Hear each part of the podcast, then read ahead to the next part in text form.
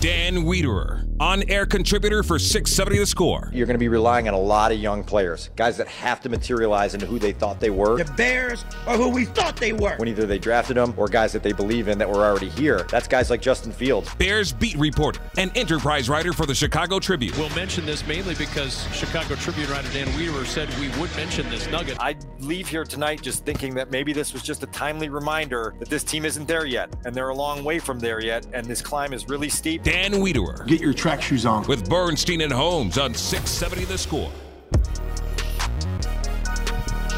Love talking football with Dan Wiederer, and there's a lot going on in the NFL right now, and a lot of it has to do with reading tea leaves and intentions on some people who might have a role in the Bears' future. We'll talk that, and we'll talk Super Bowl with our guy who is on Twitter at Dan Wiederer and with us on the score hotline presented by Circa Sports Illinois, twitch.tv slash Chicago 670 the score. Hey, Dan, how are you?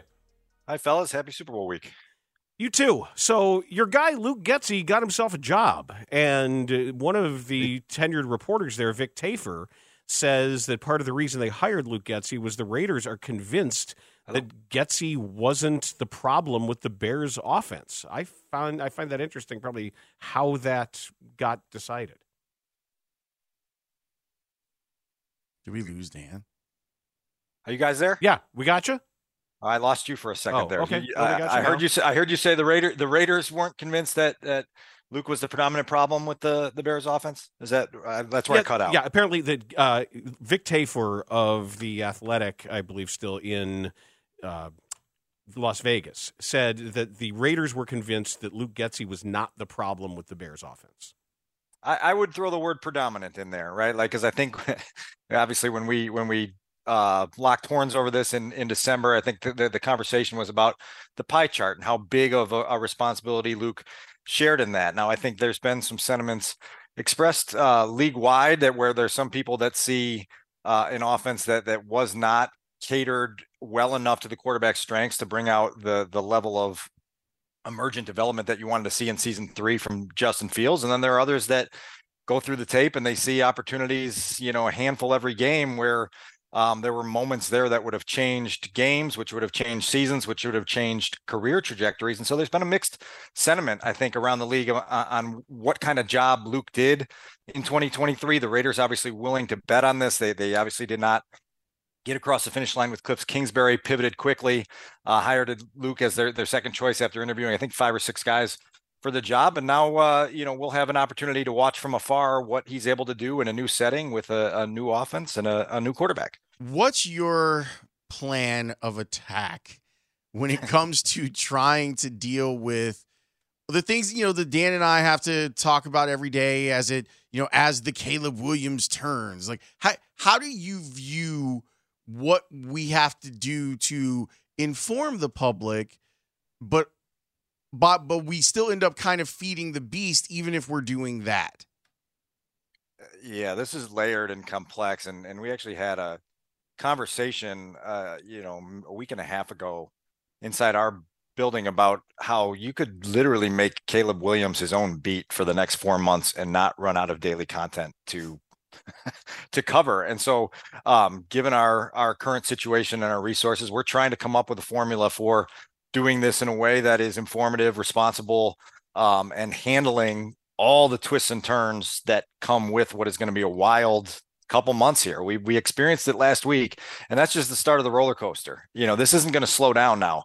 between now and whenever the Bears make a decision, whenever Caleb Williams makes a decision, whenever the roller coaster gets back to the station, which is probably uh, the first weekend of May when when the draft finishes up and we're all able to take an exhale. So um, there's a lot here, and and it, there's going to be a lot here, and it's only going to have more added on to the a lot that's already here.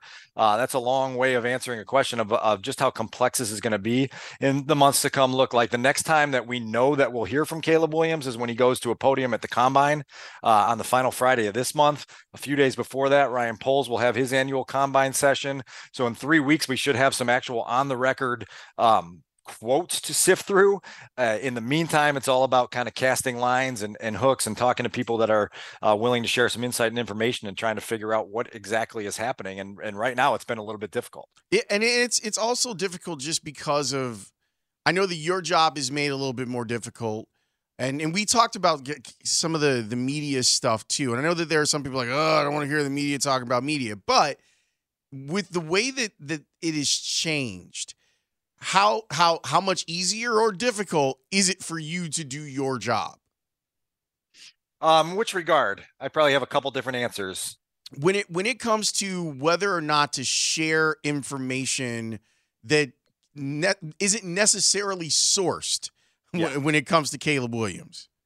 Yeah, no, that's see, that's a really good question. And to quote Marc Trestman, I heard some of what you guys said last week, but I didn't hear all of it. But what I did hear, I heard, and it was great.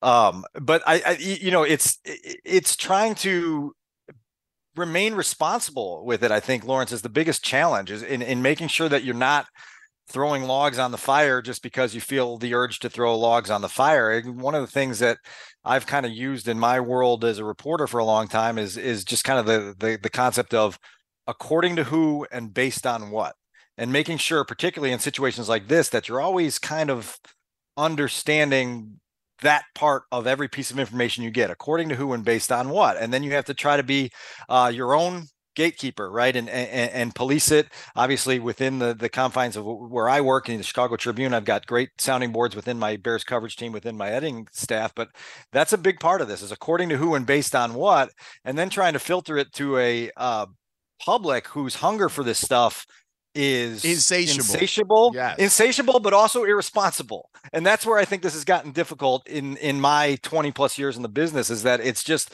people don't care how valid or verified information is anymore. They just want it. and then they have conversations about it for for long periods of time because they're just so hungry and insatiably hungry for it.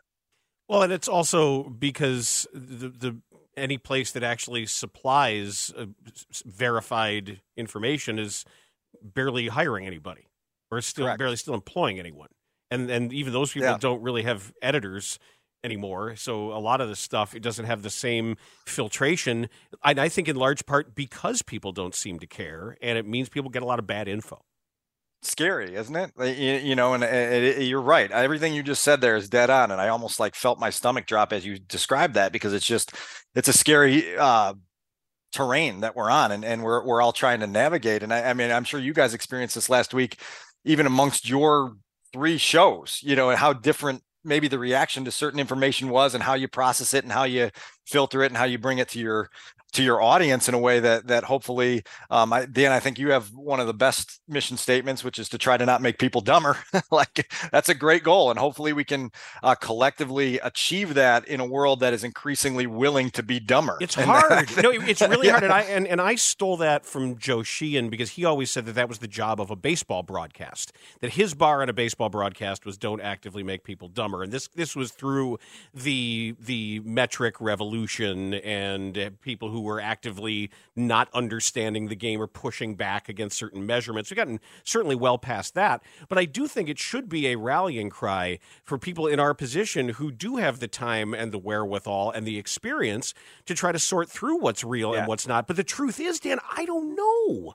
I, I don't know exactly. I, I can't it, tell anymore if it be because of, of the NIL Uh, rules changing because of the entire major college sports landscape changing as, as quickly as it does. When coaches don't know, when NCAA officials don't know, we're playing catch up too.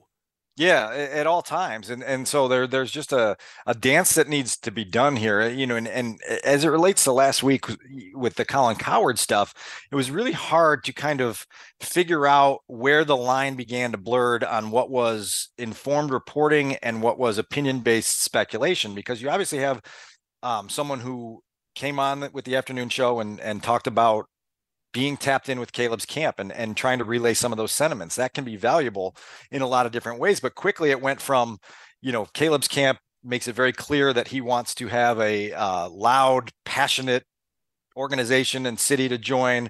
Um, and he wants the most intense pressure there could possibly be. And then in the next breath, it was Colin sort of saying, but oh, well, the Lions and the Packers are really good. And so he's going to try to run away from that. And you're like, okay, well, at what point did this go from what you heard from Caleb's camp to things that you think in your head? And that's where it gets super blurry and super difficult to distinguish. And so, um, like the, the, the person that's going to, going to have to talk on this eventually. And, and like I say, there is a, a, scheduled date at the end of this month is Caleb Williams, and we're going to have to hear from him directly um, to try to determine whether he's telling the truth when he's hit with very direct questions to try to um, you know decipher his his uh, sincerity and and and where he wants his career to go. And then we're obviously going to have to pick the brains of the people at, at Halas Hall who are engaged in this really intense homework assignment to answer these questions on, on a level that that obviously has their jobs at stake. And so, uh, yeah, there's a lot here. And and and I think also like you guys know that the pre-draft process is always going to be murky and chaotic and crazy.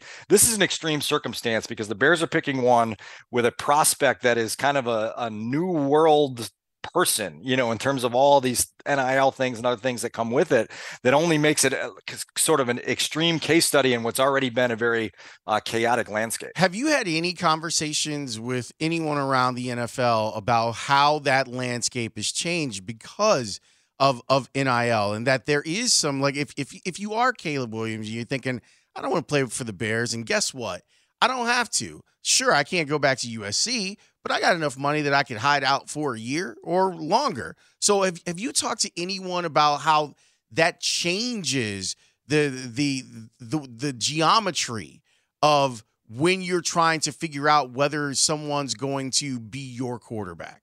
Well, that hypothetical feels a little extreme from people I've talked to in terms of his willingness to just punt on a on a year um, and and wait for something more ideal. I do think that there's a sense within the league that evolution is required and people are willing to do it but it's just such new terrain that no one knows how to do it because there is this this this new group of athletes now entering the pool that has had the spoils given to them before they've gotten into the NFL and and, it, and it's obviously been um, a new world here for the last few years. And, and and people are trying to figure out how does this change the way we connect with these prospects? How does this change the way we communicate with them? What do we have to explain to them as they're explaining to us? You know we talked on Friday uh, a little bit about this being sort of a back and forth interview where you know the Bears are going to have to interview Caleb Williams, but Caleb Williams has the the um, option of interviewing the Bears as well, and then trying to determine what he wants to do with the information he gets back from them. It's it's it's loaded, you know, and it, and it's very complex, and it's only getting more complex. And I think there are a lot of people in the league that are trying to figure out, okay,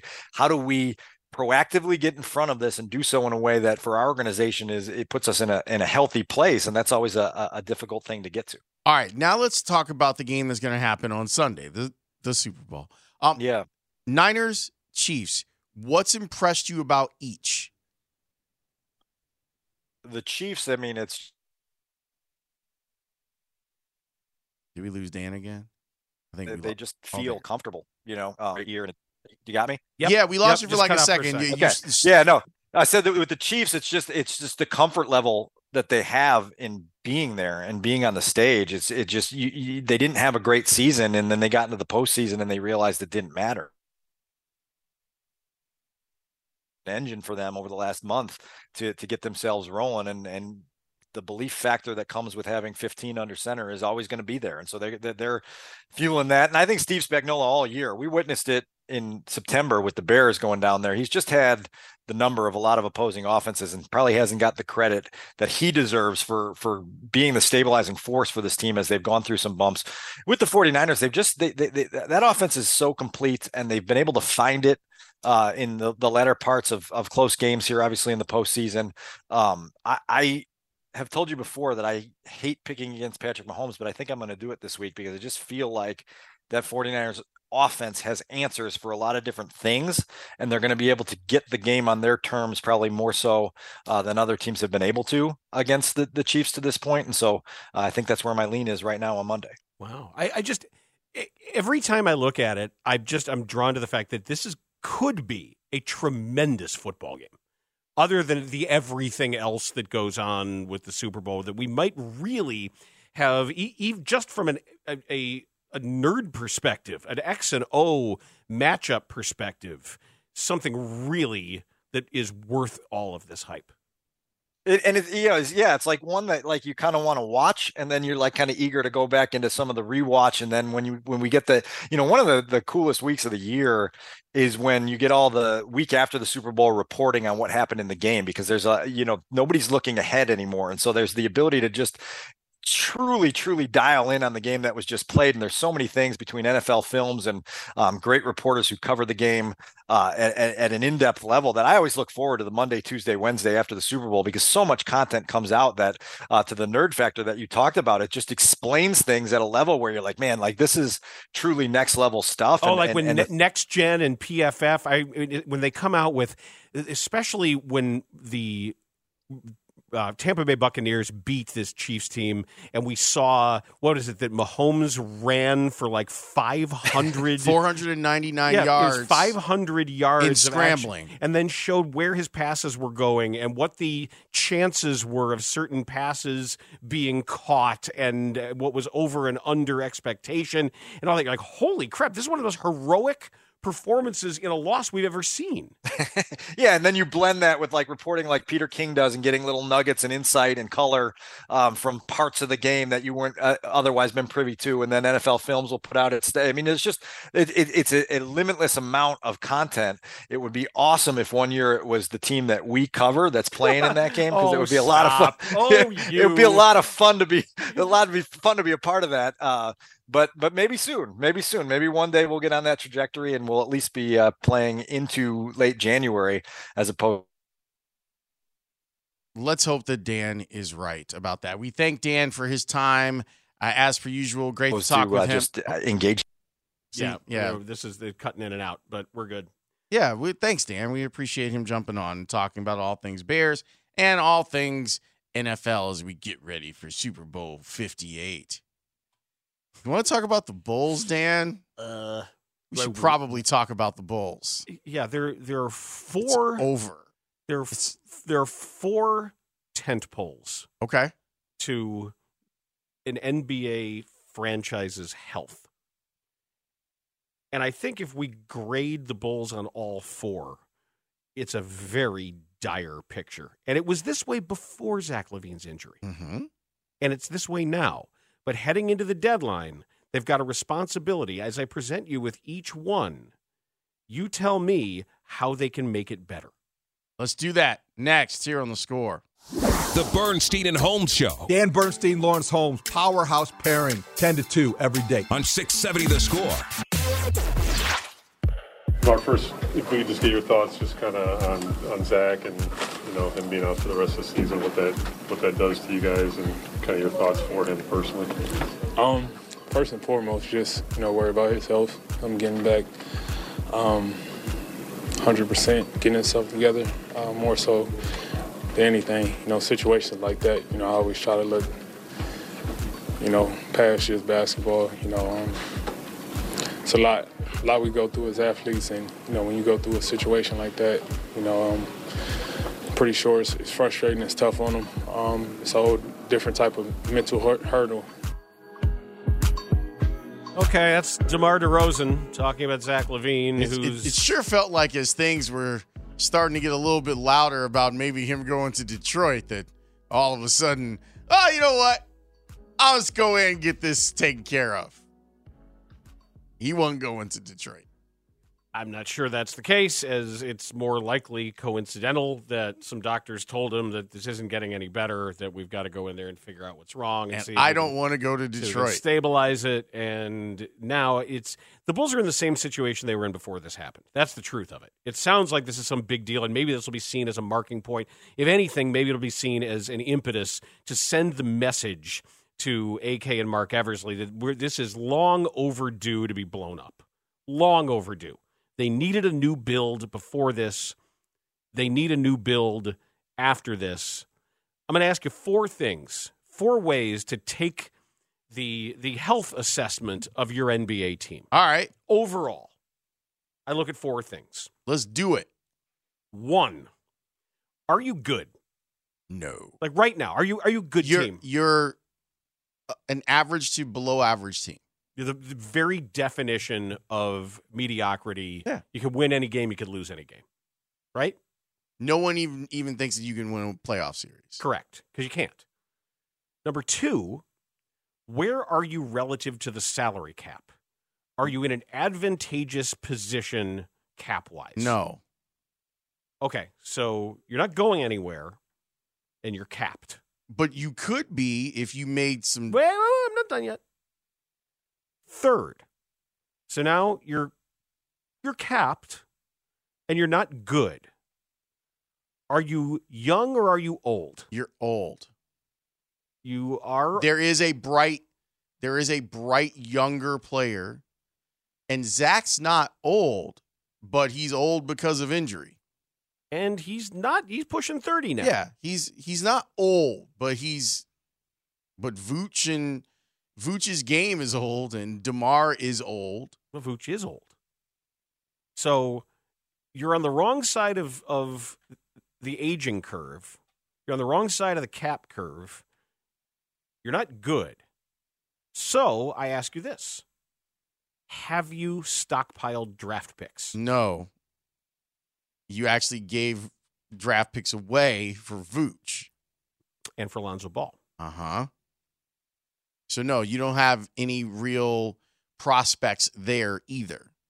You're capped. Pun intended. You don't have picks. You're old and you're not good. This is going great. So It's the worst situation that an NBA franchise can be in. And it's a matter of when you want to rip the band-aid off. And it's also like there's a lot of lament, and you're going to hear it from the Bulls over the next you know few weeks. There's a lot. It's going to sound very familiar, and this time, it's going to be people talking about Zach instead of Lonzo. Well, you know we've had all these injuries, and then there was the injury to Zach. Right.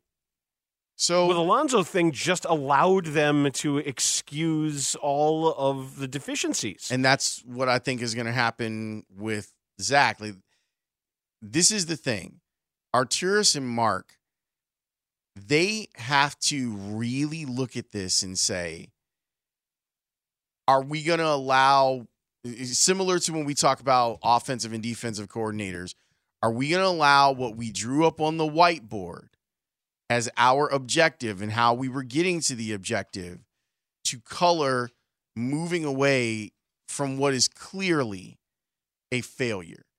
Now, it doesn't mean that their whole tenure as the Bulls bosses has to be a failure, but they keep compounding mistakes.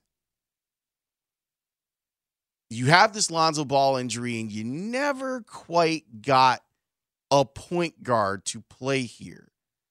And you kind of you didn't want to say it out loud because you knew how crazy it was to say it out loud, but you kind of always whispered and kind of kept in the back of people's minds, well, you know, if we just had Lonzo and just kind of, well, we're hoping everything works out with him and all this other stuff. But it isn't just that. That also presumes that you had that DeMar DeRozan who's playing way over his head, that you had a younger Nikola Vucevic. That that only goes so far. You had a great half a season. You had a fantastic, exciting, dynamic half a season. But that's what I mean, Dan, about them compounding mistakes. They've been chasing that. And I don't think you're going to win anything that that team wasn't going to win anything either. And remember what happened, how the year ended last year when we were talking about the trade deadline. And what what did Arturas say? He said we we're going to stand pat and we're going to use these 20 some games 20 we're going to use these 28, 28 games. games to make our decision. And they didn't. And and they didn't. And here you are Or they did.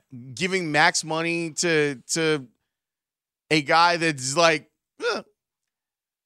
But now here you are again. He's no longer part of the equation for this season.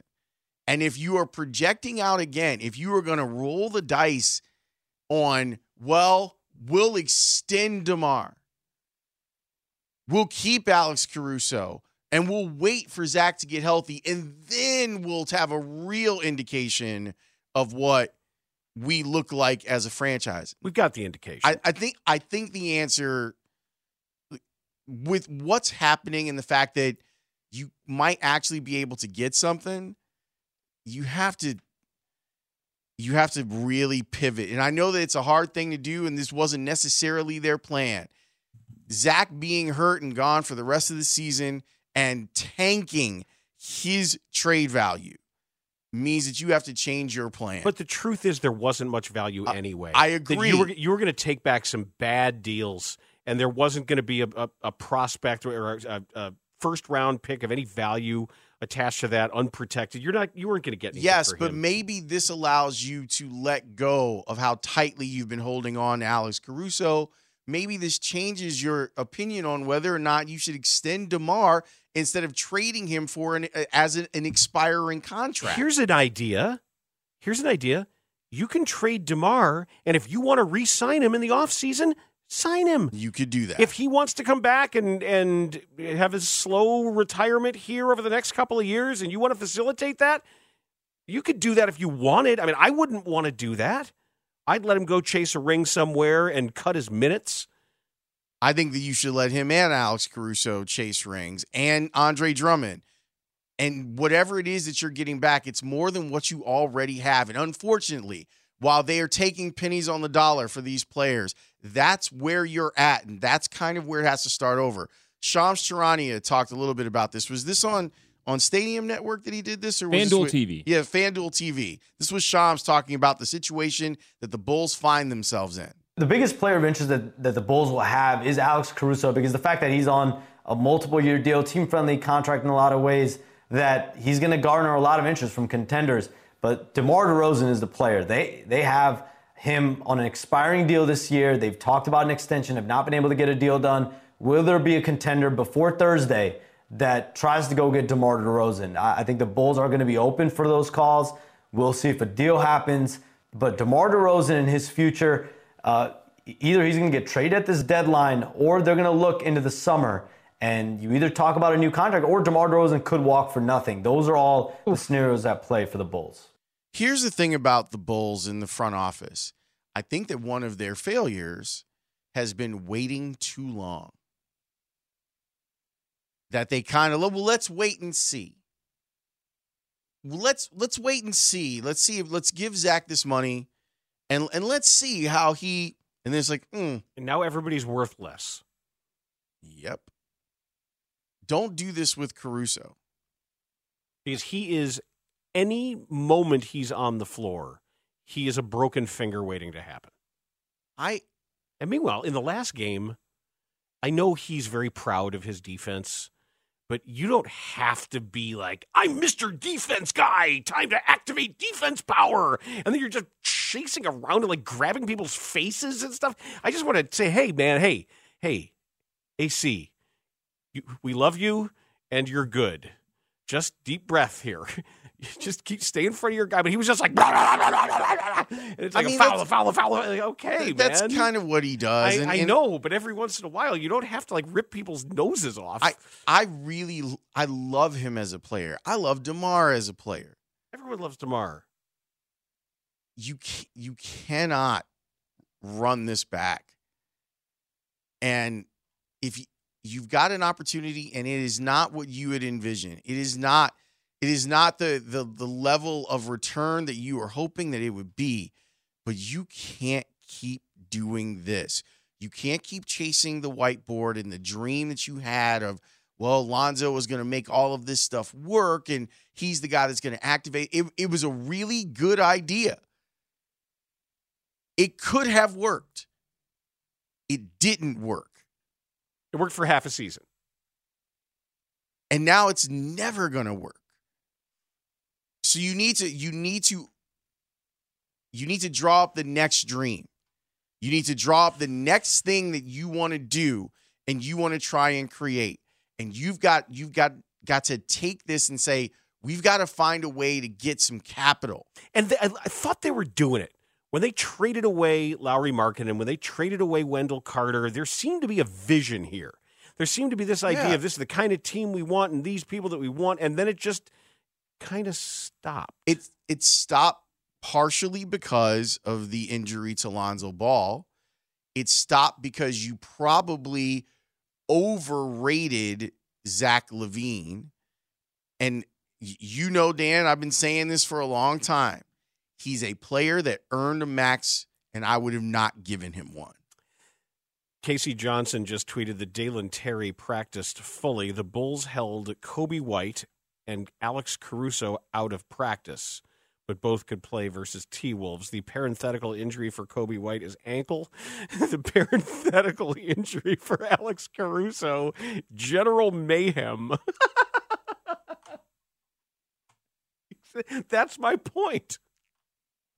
That's my point. At any at any time, that you, he guy could become untradeable. He's tradable right now. He's he's as tradable as he's ever going to be in his life right now. So why not take this as an op take if you want to, if you believe in signs, I don't know if they do, take this as a sign that you're going down the wrong path. You're going the wrong way. How do they know which way we're going? You can just try and start over because this ain't it. This is this is not the way. Darnell Mayberry wrote a great piece. I think everyone who, who if you've got a subscription to the Athletic, you should read it. And it's it's essentially saying that they they missed their opportunity and it's been a disaster because of it. So what do you do? You you have to you figure out a way to start over. And it, as much as I love DeMar and as much as I love Alex Caruso, I don't think that they're supposed to be a part of whatever happens next. And then you start to wonder are the people in the front office concerned about what the messaging of a rebuild does to their relationship with ownership? That if they were to to to go to Michael and say, "Look, this didn't work. We're going to move on." If that makes Michael look at them and go, "These are not the guys that should be running this rebuild. I gave them all the time that they needed, and this didn't work." Or or if you're Michael, you can close the door and sit in the room and say, "Guys, do whatever you need to do." but get us back on a. You tell me how you're going to turn this ship back onto some kind of championship path, and explain it to me, and how we're going to get there. Where the guy's going to come from? How, Yeah, are we, 'cause- how are we going to get the guy? because it doesn't seem like there's a real path for it other than than wishing hoping that hoping that not only will zach be himself after another surgery but he's going to buy into whatever it is that your concept is You're old, you're capped, you're hurt, you're out of picks. Fix all of those things. Tell me which one. Fix one of those. Old, capped, hurt, out of picks is not a way of doing business. There's got to be a plan for fixing at least one of those things, let alone all of them, mm-hmm. because they all need to be fixed. when we come back i want to tell you why i think patrick mahomes is the greatest quarterback of all time That's next. Bernstein and Holmes, your midday destination for Chicago sports talk on 670 The Score. Pacheco in the backfield sets up to the left of Mahomes. Mahomes in the pocket, throws a deep one behind the defense. It is caught. Valdes-Scantling with the grab. He got behind Millette for 33 yards, hushing the crowd with 2:04 to play. And now we're going to hit the two-minute warning. Mahomes has done it again. Downfield delivery to Valdes-Scantling and he has shocked the fans here in Baltimore. This is my jam, you know that. The great Ian Eagle on Westwood 1. and Patrick Mahomes. Oh, poor dude. Dan, I've been accused of being very good at compartmentalizing things. And there are some people who believe that. Wait, accused of or, or complimented for that ability? No, accused, because there's a thought that people who are adept at compartmentalizing things are people who have had a lot of traumatic experiences and it somehow makes them lesser because they're not living in the emotional truth of the moment. Oh, it's that- the opposite. that I they are able to take that and put it over here Compartmentalization to accomplish the goals of the day and it's not always a truthful reaction Do you know how hard I work with a therapist on how to compartmentalize? yes that's- I, I would agree with your therapist that saying you that- need to do a better job of that That that is that that's the goal. The ability to put things in in different containers and move them around as you need. But I do understand there's a coldness to it. Like there is, and I I readily admit that about myself that there's a, a coldness to it. Like I've I used to joke all the time that one of the things that I wanted from a producer is that if you know Her- Herbie died during a segment, I want that other producer to be able to step over his body and and get us the break, and then we'll handle it. But we have to get to break first I, I get it. that sort of thing. I think Patrick Mahomes is incredibly adept at compartmentalizing things because he's the path of the righteous man is beset on all sides. Everywhere you look with Patrick Mahomes, he is having to either put out a fire or kind of act like nothing's happened last year with Travis Kelce. He's saving Travis Kelce from himself at the podium. Just like, okay, stupid, get out of here before you say something crazy. So his, he, his brother's an actual criminal. his brother is a criminal. And and is beyond that, he's bizarre. Like even if we took that out of it, he's he's in a in a sport where people are all about no distractions his brother is is capable of distraction. Yet Patrick Mahomes is not distracted. Then there's the wife. who's a handful. Yeah, I mean she's she's clearly down for Patrick and has been for forever. So I'm not mad at her about that. Like you you need a cheerleader. If if you're going to accomplish anything, you need people that are going to be in your corner and she's clearly in his corner. She's also a lot. Now you add in the Taylor Swift stuff that that he's got going on inside the booth with his family. And then this weekend, Pat Mahomes Sr. gets picked up for a DWI, and it's his third one. So if you're Patrick Mahomes, the idea of outside noise, Just add it to the pile.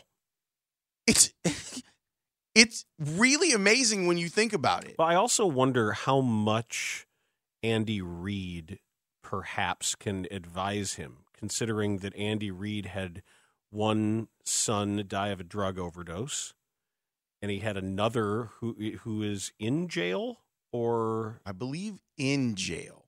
for the the DUI accident that injured a, a young girl when when leaving the facility. Mm-hmm. And I wonder if he's got advice about how to separate the personal life and any of that from your professional life. He's really good at it. Because I be telling people, uh, you know what? Y'all can't come here no more. Like, stop! Would you people stop? Like, straight up, y'all can't come here no more. Y'all just, you just can't. I love you, but y'all can't come here no more. I'm trying to do some stuff. And y'all are making it worse. This would be the opposite of like the Aaron Rodgers situation, where his family was like, Yeah, we're we're kind of done with you. "You enjoy the rest of your life." Yeah, remember when we, when we wondered why they did that? Yeah. And now and now we're Mhm. like, oh, oh, now we get it. okay. Now, the, the truth is that it could be a full family of dysfunction.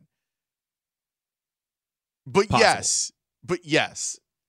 Yeah, I get it. Now, Yeah. now we all seem to understand their point of view better. Because at, at- back in those days, when Aaron Rodgers spoke, stuff that he said made sense. Now, when he speaks, unless it's about football, where I still think that he makes a lot of sense from a football standpoint, he doesn't make sense. It's it's hard not to root for Patrick Mahomes when you look at it from the standpoint of he got a lot of stuff going on. A lot. And yet, every week he just goes out there and he and I wonder like and, he's, and he's also got a, a very upbeat demeanor. You know, Yes. he doesn't he doesn't seem sullen. He's and he's the most valuable bundler. I know they've celebrated that. he the the quarterback show that documentary I thought was great for kind of learning about him and and what makes him tick. But can't you imagine like he's he's doing whatever it is that he's doing. And he he sees his phone is going crazy. and he's like, "What now?" What fresh hell is this? Yeah. What what thing now? So, good luck to Patrick Mahomes in all things that he does. We'll talk some NBA next. Jamal Collier, who covers the league for ESPN, is going to join us on the other side of a brief timeout. Bernstein and Holmes on the score.